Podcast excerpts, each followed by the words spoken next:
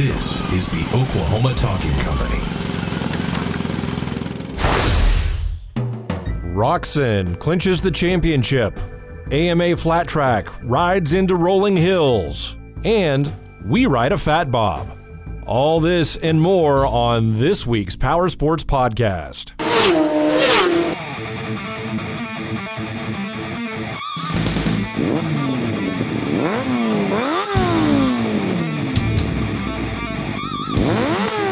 Hey, everybody, welcome to the Power Sports Podcast. I am Jason Baffrey, and right across the table from me is my good buddy Eric Colvin from Colvin Motorcycle Company. Hey, everybody. What's going on? Just out hanging, coming up here, the top of the suite here Yeah, we were Power coming- Sports Podcast. Yeah, we were coming to you live. Well, live on podcast, live to recording. I don't know. I, it feels live right now, but it's not exactly.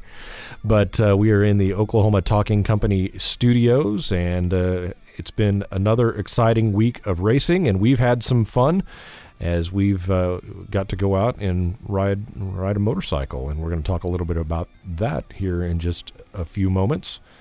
But Ken Roczen, we've talked about him quite a bit, and he secured the 450 Lucas Oil Motocross Championship this past weekend at the Budds Creek Motocross.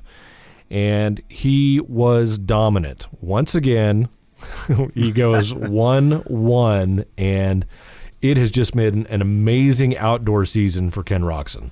It's been a dream season for him, hadn't it? Yeah, absolutely. And uh, listen to some of these stats. I mean, he went 1 1. I mean, nobody could even touch him this weekend. But overall, on this season in the outdoor series, uh, there's been 11 races. He has eight overall wins, eight 1 1 performances, meaning each motocross features two motos and they they're scored based on their results in the first moto and the second moto. He has won both motos to score 1-1 and get the overall win 8 times. He has 18 of 22 moto wins, 294 laps led. and then he won all 30 he led all 34 laps at Budds Creek to just put the icing on the cake. He just checked out on the season, didn't he? He really did. He won the championship outdoors uh, a couple of years ago. Had had some uh, health problems. 2015, he started out well in Supercross and then got injured, and things kind of just didn't ever materialize for him last year. He put up a great fight with Dungey in the Supercross season here in 2016, but in outdoor motocross, man, he has just been dominant. It would have been great to see what would have happened if if Ryan Dungey would have stayed healthy on the season. But that being said, he was dominant in those first couple of races when Dungey was there. I mean, Dungey picked up, you know, a couple of moto wins, but uh, Roczen was still riding incredibly fast, and, and Dungey, from all accounts, you know, was even struggling to keep the pace with Roczen. But just an outstanding season for Ken Roczen, the Ricky Carmichael, Carey Hart, RCH Racing Team, Soaring Eagle, Jimmy Johns, and that whole group. Uh, the Suzuki um, getting the championship. I know those guys have to be excited. And now Ken Roczen wraps up the championship. There's one more race left at Ironman in Indiana. And then Ken Roczen will begin probably testing the Honda that he will be on in 2017. So uh, he's moved around a couple of times to different manufacturers, and this is another big move for him. But can you imagine what the the people at Honda are feeling right now, knowing that this dominant rider is coming to their team and and their bikes. And Honda, of course, has a storied history of motocross and championships, and they have to be excited about what's coming their way. I can't wait for 17. 17 is going to be interesting, and hopefully everybody will be back and everybody will be healthy, and we'll have a, like they say, a barn burner for 17. Yeah, it should be excited, and I know we've talked about it a few times uh, that we're very excited about 2017. Ryan Dungey getting back into action. Um, of course, we'll have Cooper Webb on a 450 in 2017. That's going to be an interesting upgrade, isn't it? Yeah. And speaking of Cooper Webb, he also secured the 250 motocross championship this past weekend. It wasn't quite the dominant performance from him, as he ended up uh, not winning the the overall on the day, but he did get the championship. He got enough points to secure the championship, but it was Zach Osborne on the Husqvarna getting his first ever overall win. And if you remember back a few shows, we talked about him getting his first ever moto win in the United States. But now he goes 4 1 in the motos and scores his first overall. So exciting time for Zach Osborne, and it's great to see. I saw him ride when he was a kid uh, down at Gatorback in Gainesville, Florida. I was friends with his dad, who was former NHRA Pro Stock car racer Mark Osborne, and so it's it's for me personally, it's great to see Zach get that first overall win and doing so well, and and I know that's got to be exciting for them. I'm interested to see how well he does next year in 17 uh, with the experience he's got from this year and a few of his wins. Yeah. Alex Martin, Cooper Webb's teammate, uh, ended up going 1 4 and getting second overall. And then the rookie, Austin Forkner, another great performance for the Pro Circuit Kawasaki rider, as he goes 5 2 on the day to score third overall. And then his teammate, Adam, Adam Cianciarulo, uh, went 2 5 and ended up finishing fourth. And it was actually Cooper Webb finishing fifth with 6 3 in the motos. But like I said, he scored enough points. He got the championship. So all of the championships are secured with one race left on the season for the Lucas Oil Pro Motocross Series. All over now except for the final rides. So, AMA Flat Track was in New York this past weekend for the Rolling Hills Raceway uh, Central New York Half Mile. And it was the Harley Davidson of Jared Mees taking the win and a, uh, a, big win for him. And it looks like he's going to end up securing the championship. And in a little bit of a, a controversy or interesting developments, Bryan Smith finished second on the night, followed by Jeffrey Carver Jr. and Sammy Halbert. But then on Monday or Tuesday of this week, it came out that Smith had been disqualified he lost all of the points and all of the money that he'd won for finishing second, and they basically just stripped him of all of that. According to what we've been able to find, it was due to a rules infraction, and they referred to AMA Flat Track Racing Rulebook uh, Rule 3.22H, which says something along the lines of all chassis ballast must be fixed to the frame, and under no circumstances can ballast be added as rolling mass to the wheels. And Eric, you have a little insight on uh, what that all means. What that means is that you're not allowed to add weight to the wheel, and uh, with this infraction that he's being accused of, uh, apparently they feel that he added weight uh, before the main event to the rear wheel and that the rear wheel was too heavy. What would be the the reasoning behind a move like that? Depending on the tuner that you talk to, there's a there's a few different ideas, but for the most part, it is to make the motorcycle accelerate smooth out of the turn. You know, to be honest, a lot of times if you add weight, uh, rotating mass weight, uh, it may help the motorcycle accelerate off the corner, but you still have to stop that big heavy thing at the other end. Yeah. Well, Smith, who rides the Kawasaki, and he was apparently, uh, I mean, ran really well, finished second, and he was in the points battle with Mees, still had a chance of maybe uh, pulling something off here in the last few races. But now I think Mees has a 30 plus point lead in the championship standings, and it's looking uh, very up. good for Jared Mees to have the, have another championship under his belt on his last rides on a Harley Davidson before he moves to the Indian racing team in 2017. And that is going to be interesting in and of itself. I really like the the effort of Indian Motorcycle Company, and I'm looking forward to 17 and and their team development. Yeah, we've referred to that before, having Indian and Harley back out on the track against each other. And then you've, of course, got a lot of guys on the Kawasaki's. We're seeing some movement from, from Yamaha with the, the DT07 or whatever it is that they're exactly running right now. At least one rider has, uh, has at least running top 10 on a Yamaha. And uh, we have the Lloyd a, brothers with the Ducatis. Yeah, we got the Lloyd brothers Ducatis. We've got uh, Jake Shoemaker on the Triumph. And uh, we've it got a, a BMW out there too. Yeah, it's as it should be. We need some diverse marquees in this sport uh, instead of just like a Cup Series where it's just one brand. Yeah. So, uh, speaking of, of brands and championships in the GNC2 category, uh, Dalton Gauthier won the event in central New York, but Ryan Wells finished second and he secured the championship for GNC2 competition. Uh, for 2016. So, Flying Ryan Wells is your GNC2 champion for 2016. A lot of rule changes for 2017. So, any flat track fans out there, I'd get a handle on that and it's going to be very interesting for 17. Yeah, and we'll see GNC one going to the Twins at all events in 2017. Which that is be, the rumor. Uh, well, everything I've seen is uh, it seems to indicate that that's what's going to happen, and it uh, it'll be interesting to see. I mean, uh, this past weekend they were on twins on the half miles, but there's been a few short tracks.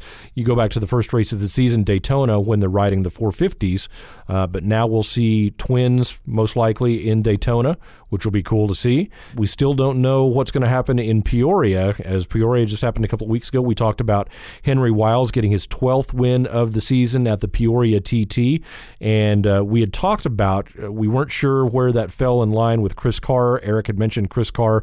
He thought had won quite a few races there as well, and we have double checked that.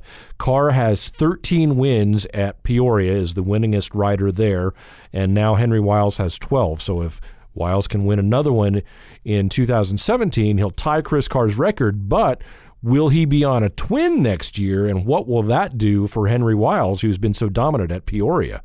And I'm interested to see how Peoria, if they leave the track alone, if they change the track, uh, if they stay a uh, AMA sanctioned racetrack. Obviously, Peoria's been there for a long time, and everybody's going to want them to to stay affiliated with the AMA. It would be tragic to lose such a facility, but it 17 is going to be very interesting to see them jumping twins again. Do you know off the top of your head when the last time they ran twins at Peoria? It's gonna have to be somewhere in the late 60s or way early 70s, I'm gonna guess. Hmm. Interesting. Well, it's to be a lot of fun. Of course, we love to talk about Speedway, and they were off this past weekend at the FIM Speedway Grand Prix. But this coming Saturday, they will be in Poland, and we will keep our eyes on Greg Hancock, who is currently leading the points by Uh, I believe it's 12 points over Jason Doyle now, and then Tai Woffinden is right there in third. It should be a great race for our Speedway Grand Prix riders this coming weekend. Good to see the old guys pull one off. I know. I get excited every time I think about it that there's a, a guy out there that's the same age as me that's still winning races. of course, he eats better than I do, I think. So. Well, we had a chance to uh, get out and do a little riding ourselves this week. We were fortunate enough to once again visit Iron Nation Harley Davidson. And uh, we had our good friend Monty Ketch host us once again there. And we had a chance to ride a Harley Davidson Fat Bob. It was a lot of fun. And we're going to let you take a listen now because we recorded a little something up there. And we'll tell you what we thought about it. So we'll do that right now. Well, we just got back from riding a 2014 Harley Davidson Fat Bob, and of course, I'm joined by Eric Colvin, my partner here on the Power Sports Podcast, and Monty Ketch is with us once again from Iron Nation Harley Davidson. We've had a couple of Fat Bobs that we got to take out for a ride, and Monty, tell me a little bit about these Fat Bobs. These are not exactly the most high profile Harley out there. They don't get the big marketing push that, say, the Softails and the Heritage and the big bikes get. But these are very cool bikes. It's more like a muscle bike, it's got a different stance, wider wheels, bigger tires, completely different look, completely different ride.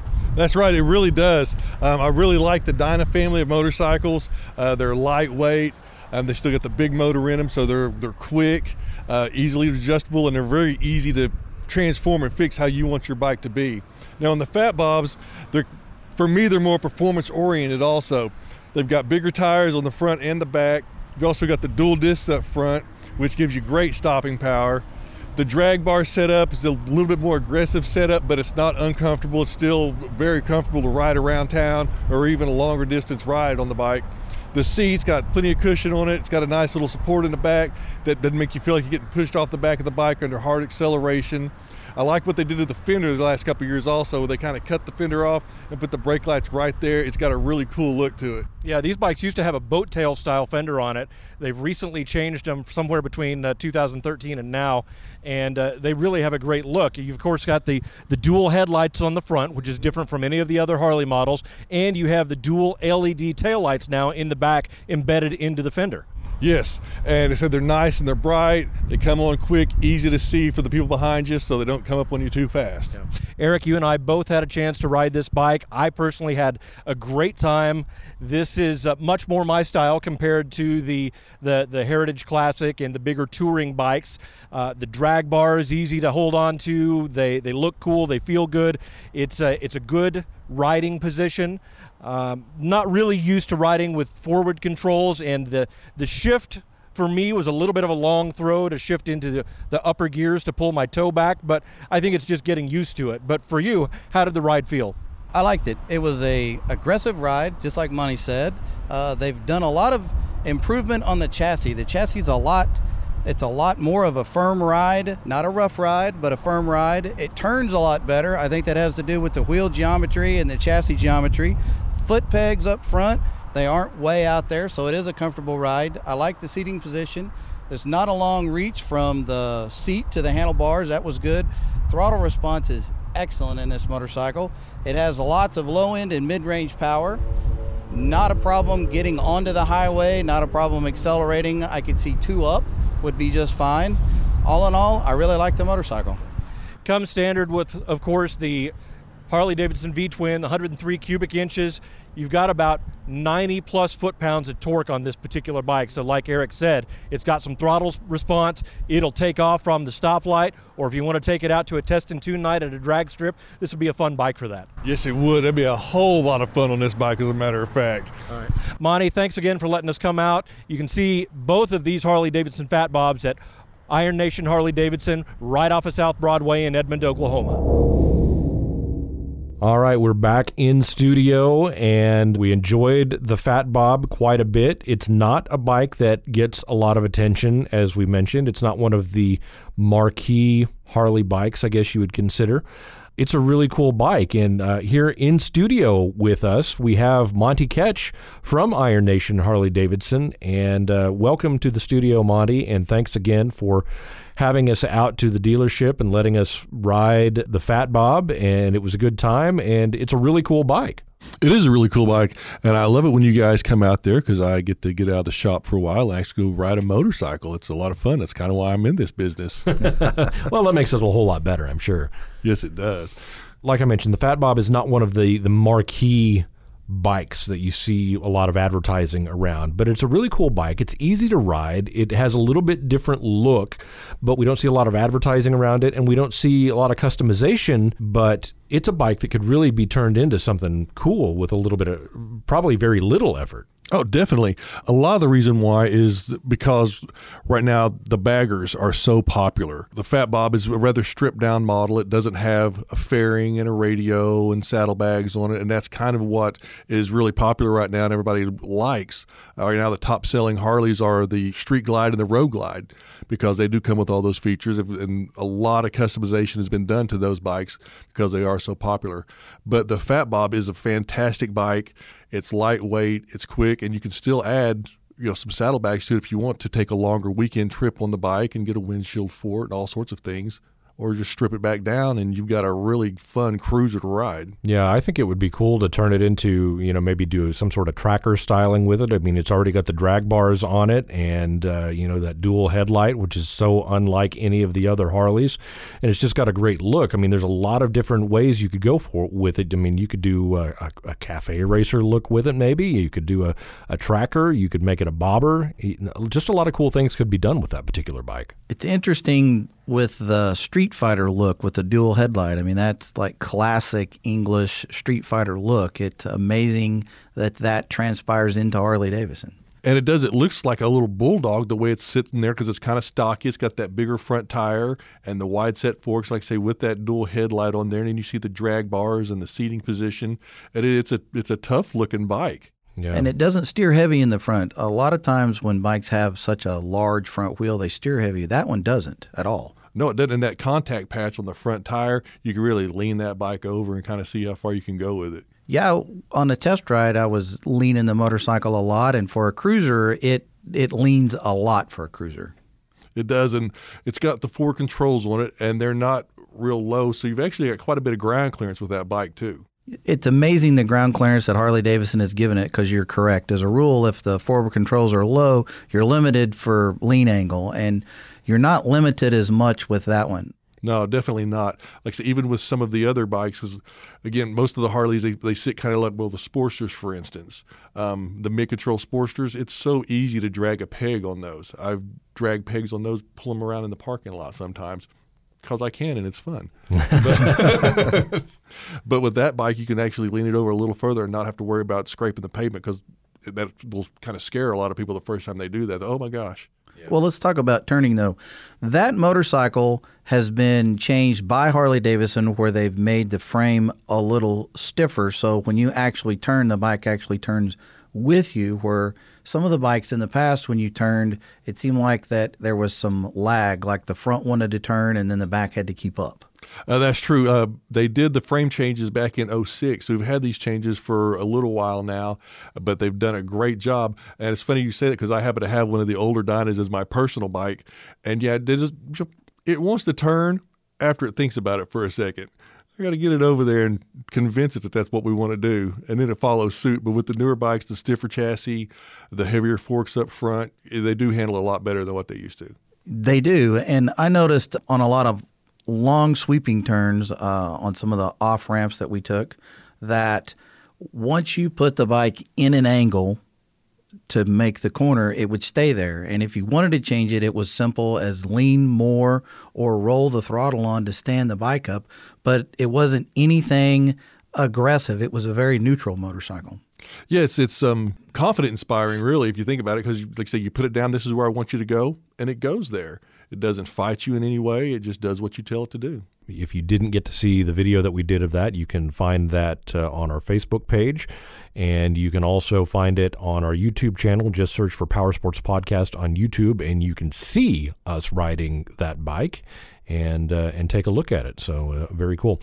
Well, Monty, we wanted to talk to you about working with a dealership. Uh, you work at Iron Nation Harley Davidson, and a lot of people are intimidated by dealerships as a whole, but certainly when you walk into a Harley Davidson dealership, there's a lot going on. There's a lot to see, uh, and, and, there's a mystique that comes with Harley Davidson.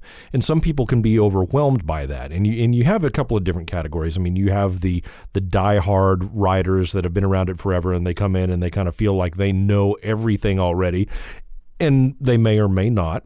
Uh, and then you have the people that come in that are newbies, if you will, that are just getting into motorcycles. Harley Davidson is the pinnacle, if you will. Uh, they want a, the American made bike, they want that mystique, they want to have that cool factor that Harley Davidson brings, but they don't know exactly what they're looking for when when they come in. So, how does a person need to what's the mindset they need to have when they come into a dealership like that?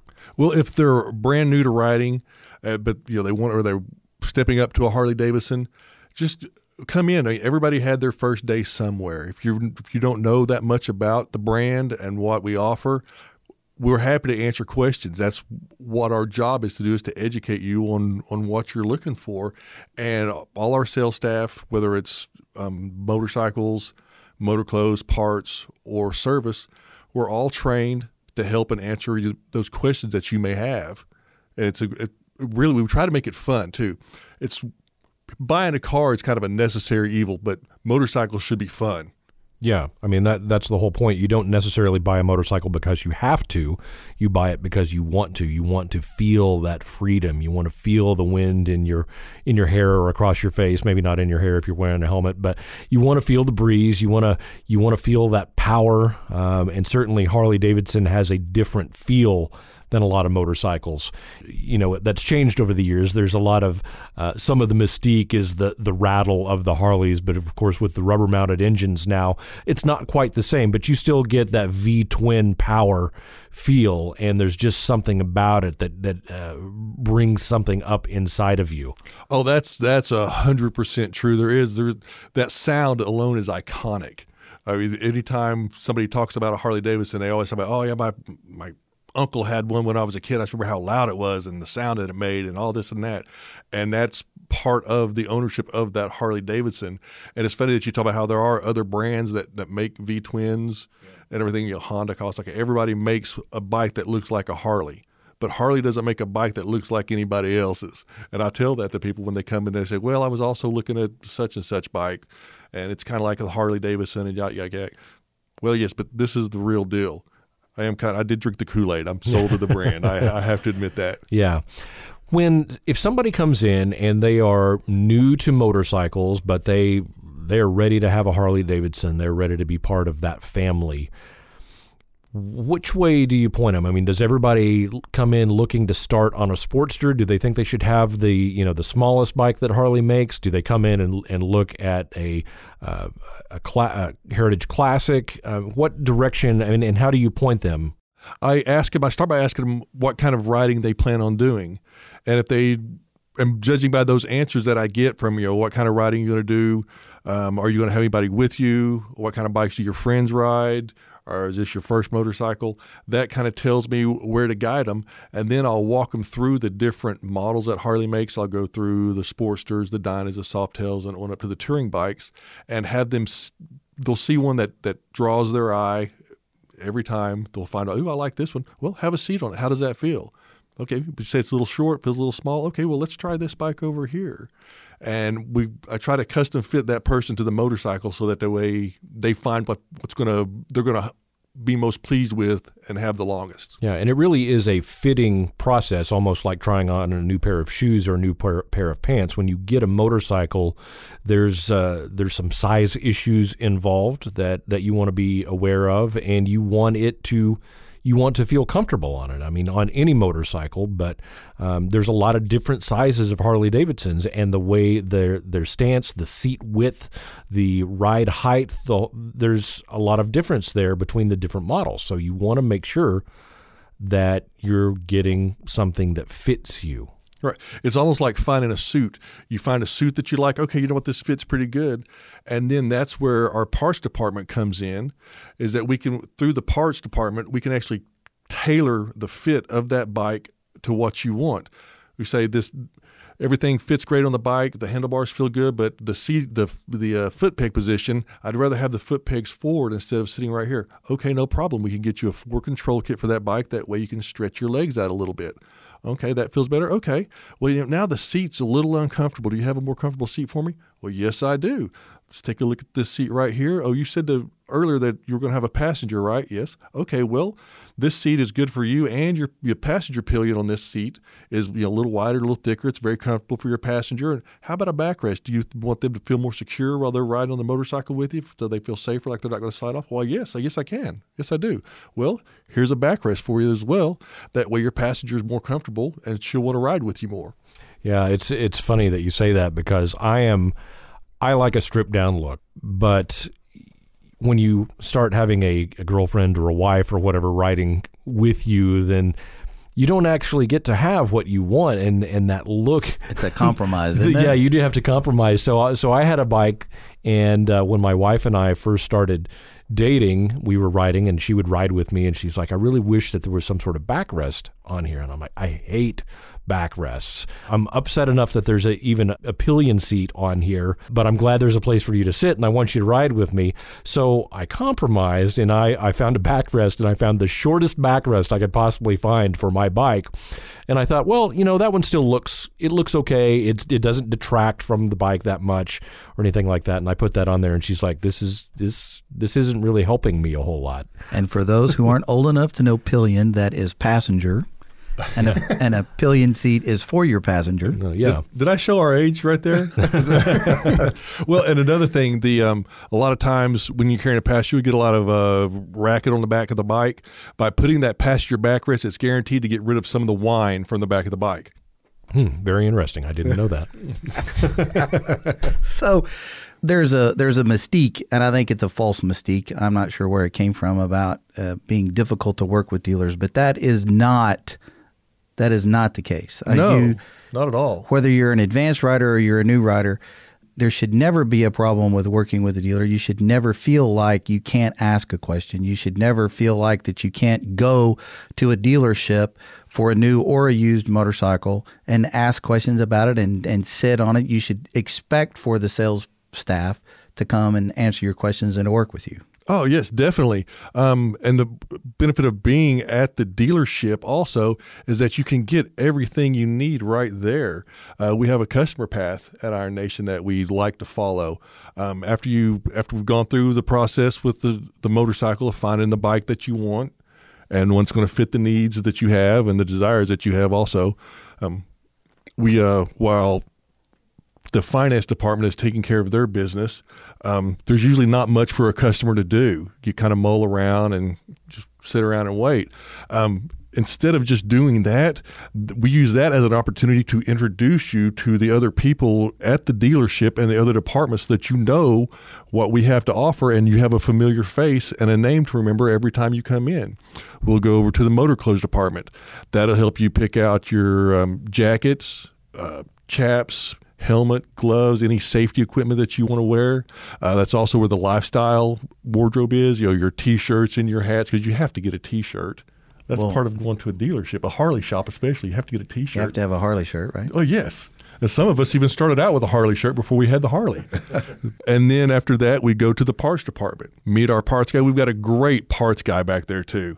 He's fantastic. You you could practically bring in a part and he can tell you what it is and what it came off of before you get to the Well, see, that's an advantage of working with a lot of dealers. Now, possibly some independent shops, but for the most part, a, a competent parts guy at a, at a dealership, if you come in and you ride whatever brand the particular dealership offers, and you have a really good parts guy, you can come in with questions, and the and between a service guy that's experienced and your parts guy that's experienced, then you can help this customer get a part if he needs a part, or if something's wrong, it's something he can either accomplish on his own or that he needs to bring to the service center. Yes, and we'll help troubleshoot um, because we've got a because it is so popular to customize and personalize your Harley Davidson. It's really easy to personalize that bike through our parts department and the, and the um, accessories that we have to offer. Well, one of the interesting things I, I found that you said is that you do introduce uh, customers to everybody, and especially the service department, because taking care of your bike, getting those regular oil changes, and if you are to if you have any any issues, coming into a service department and not knowing about anybody and and you know if you're not mechanically inclined and you don't you hate walking in there and feeling like well I don't know what my bike's making a sound and I don't know what it is and but if you already have developed a relationship with somebody in the service department that's going to make that process a whole lot easier Oh, definitely. You know, when you walk in the door and they say, "Hey, Steve, what's going on?" All right, hey, you know what? He remembers my name. Let's. I want to go talk to him again because he can help me out. And our service department, those guys are fantastic. Like our service writer, Josh. You, we'll take you back there to meet him, and maybe one of the techs will come walking out. Maybe Charlie or Jeremy will come walking out. You can meet with the guys that actually work on the bikes and the ones that'll install your accessories. And the great thing about getting that that stuff put on at the dealership is one, when you're buying a brand new bike and you buy that stuff, your accessories, whether it's a backrest seat, foot pegs, whatever, and it gets put on at the time of purchase, it's covered under the factory warranty of the motorcycle. Most dealers or manufacturers do that. Anything added on will be covered under the factory warranty at that time. So it's great to get that stuff put on then. And it's put on by trained Harley Davidson technicians as well. They've gone to school, they've learned about the different motors, whether it's you know the Evo, the twin cam, and now the new Milwaukee 8, which I think we're going to call that the forehead. Since The there's four, forehead? yeah, since there's four valves in the head, I think we'll call that the, The forehead. Yeah, That fits about right. sounds good. Yeah, why not? So, but you know, and they're going to be trained on on that as well. You're guaranteed that this person has been taught formally how to work on the bike, and then they get the real world knowledge on how to work on it too. I mean, we've got one of our um, technicians, Charlie. He's been doing this for over 15 years, and a lot of guys will come in. They want him to work on their bike. They Harley riders are kind of particular about that stuff.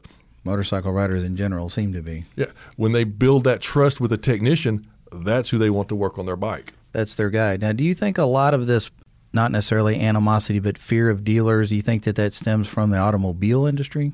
Oh, most definitely, because they're aggressive. The salesmen are aggressive and stuff. Oh, in yes. the automobile dealerships. Yeah, that's why I was use the term. It, buying a car is a necessary evil. Nobody really relishes the idea of going to a car dealership and you're walking in the door and you've already got three people over there trying to talk to you. How you doing? Let's oh let's fill out a credit application. No, buying a motorcycle we make it fun because because we're enthusiasts. Also, everybody up at the shop rides or has ridden, so we know we understand what you're looking for and what you're wanting to accomplish, and so and we we're enjoying the sport with you, and so we don't high pressure you. Um, we just we talk to you. We we want to earn your trust so that you'll come back and see us again. So anybody out there that feels like that they're a little intimidated by a dealership, they should actually go and conquer their fear a little bit and speak up and find a salesman or find a parts guy and start a relationship. Most definitely. And I think especially with Harley Davidson is that every a lot of people have this image of everybody in there is going to be you know this big guy with a beard and a ponytail and tattoos and yes, rough and gruff and aggressive and exactly. And we're not. No, it's never been my experience uh, at any of not just the Harley Davidson dealerships, but most of the dealerships that most of the time they're there to help. Oh, but that's what our goal is is is to help you enjoy our sport like we enjoy it. That's why we got into that end of the business is because we really do enjoy the sport and we want everybody to feel that freedom and that exhilaration of getting to do things.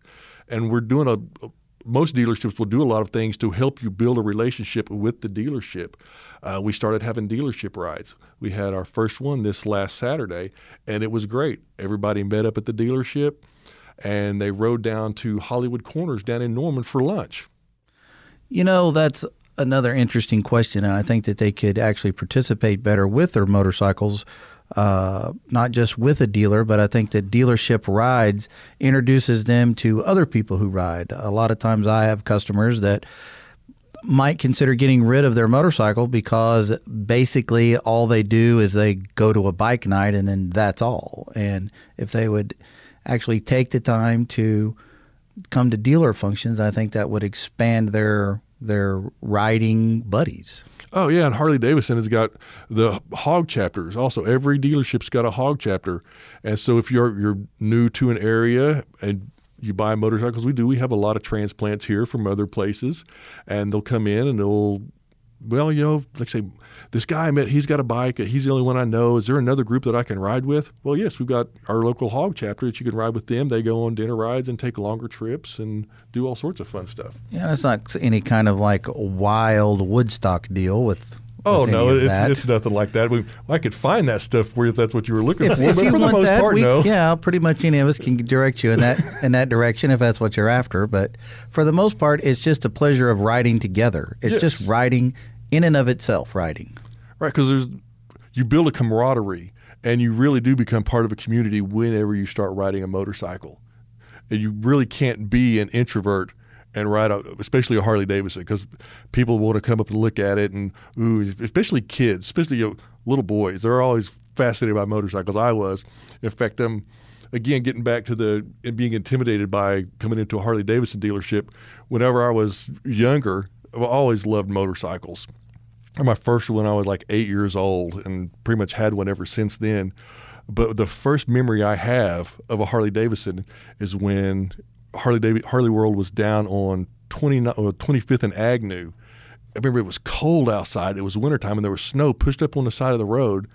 And this guy on on a touring bike, I mean, he did. He had the beard and the long hair, and he had all his leathers on. He was all bundled up, and he kind of came to a skid and stop, stopped because he hit an ice patch and he dumped his bike. And I was like, "Oh, mom, look at that! That's awesome." She's like, "Oh, you can't ride a Harley, son. Only only you know, motorcycle club people ride Harley Davidson." Well, I was hooked.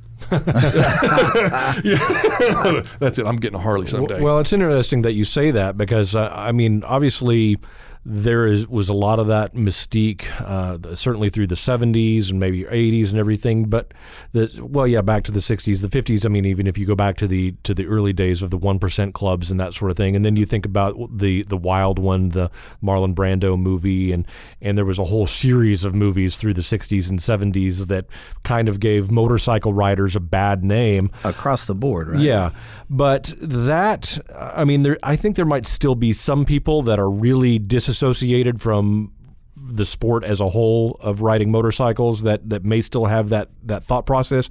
But the customers that you see now, especially coming into a Harley Davidson dealership, are are not uh, that kind. I mean, the the riders have changed over the years, uh, and the mystique has changed. I mean, the Harley organizations, the hog chapters, and that sort of thing. I mean, there's there's a family atmosphere there, Oh, and there you're really seeing is. much more uh, of a professional uh, doctors, lawyers, dentists, and just a, a broad variety of people that come in to buy a Harley Davidson now, including a lot of women now that are getting Harleys. there are a lot of ladies that are getting into riding Harley Davidsons. It's fantastic. We love it when when ladies come in. One of my favorite things I had this lady and she was probably in her 50s then and she came in and she said, "Monty, my got my daughter graduated from college and I told her when I did that I was going to get a motorcycle and that's what I'm here to do." I said, "Well, okay." So I- showed her some motorcycles. She had one picked out, actually a Sportster 883. She sat on it. That was the we sat on a couple of them, but that was the one she was most comfortable with. And she was okay. We're doing this. Let's get this done. Okay. So we do all our paperwork and we go on our customer path. She gets the gloves and the hat and everything. And she really she looked so cute on the bike because like I said, she's this little lady. She would she might have been five foot tall, if anything. It's a, got on the bike and I remember I was so nervous about her going. It was because, like I said, we kind of developed that relationship, and I was really concerned about her because she hadn't been on a bike in a long time. She said, and I bet that wheel didn't get one full turn, and she hit a car.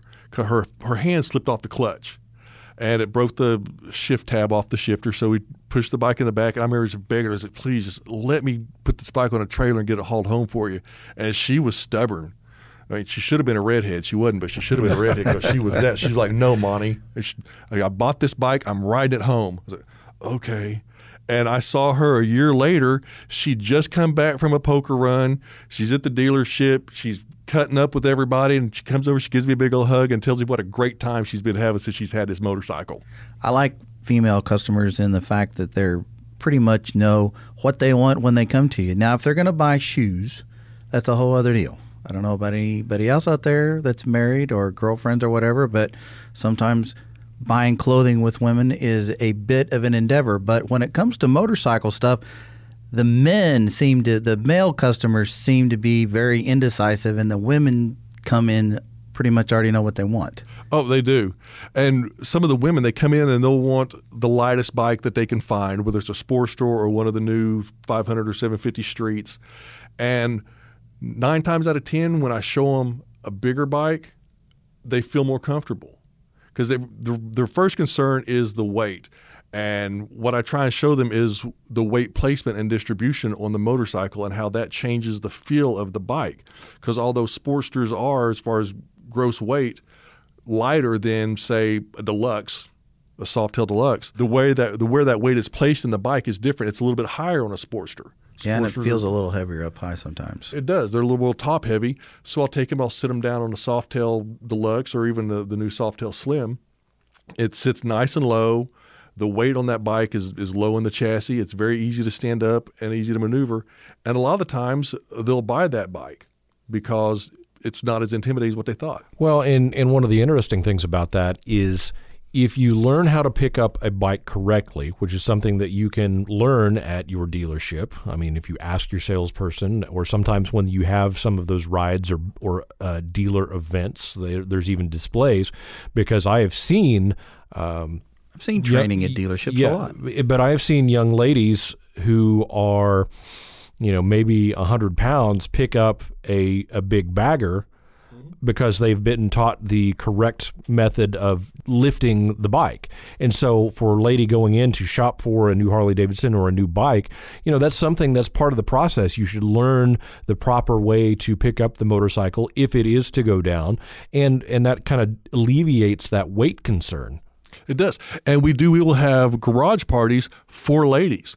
Only the ladies come in. Uh, last one we had, we had about, uh, I think we had 12 or 13 ladies there and that was one of the things that we did. We took a, a, motorcycle in the back and we laid it down and we showed them the proper way to get the bike up in case they had to pick their we have dropped it in the garage or whatever how to stand it back up and get the kickstand down. Well overall i think the uh, the the point we want to make is that a a motorcycle dealership is is on your side when you when you go into that dealership. They're there to help you. They're there to help you find the bike that you want that feels comfortable, that fits you correctly, and they're going to take care of you after a sale is made.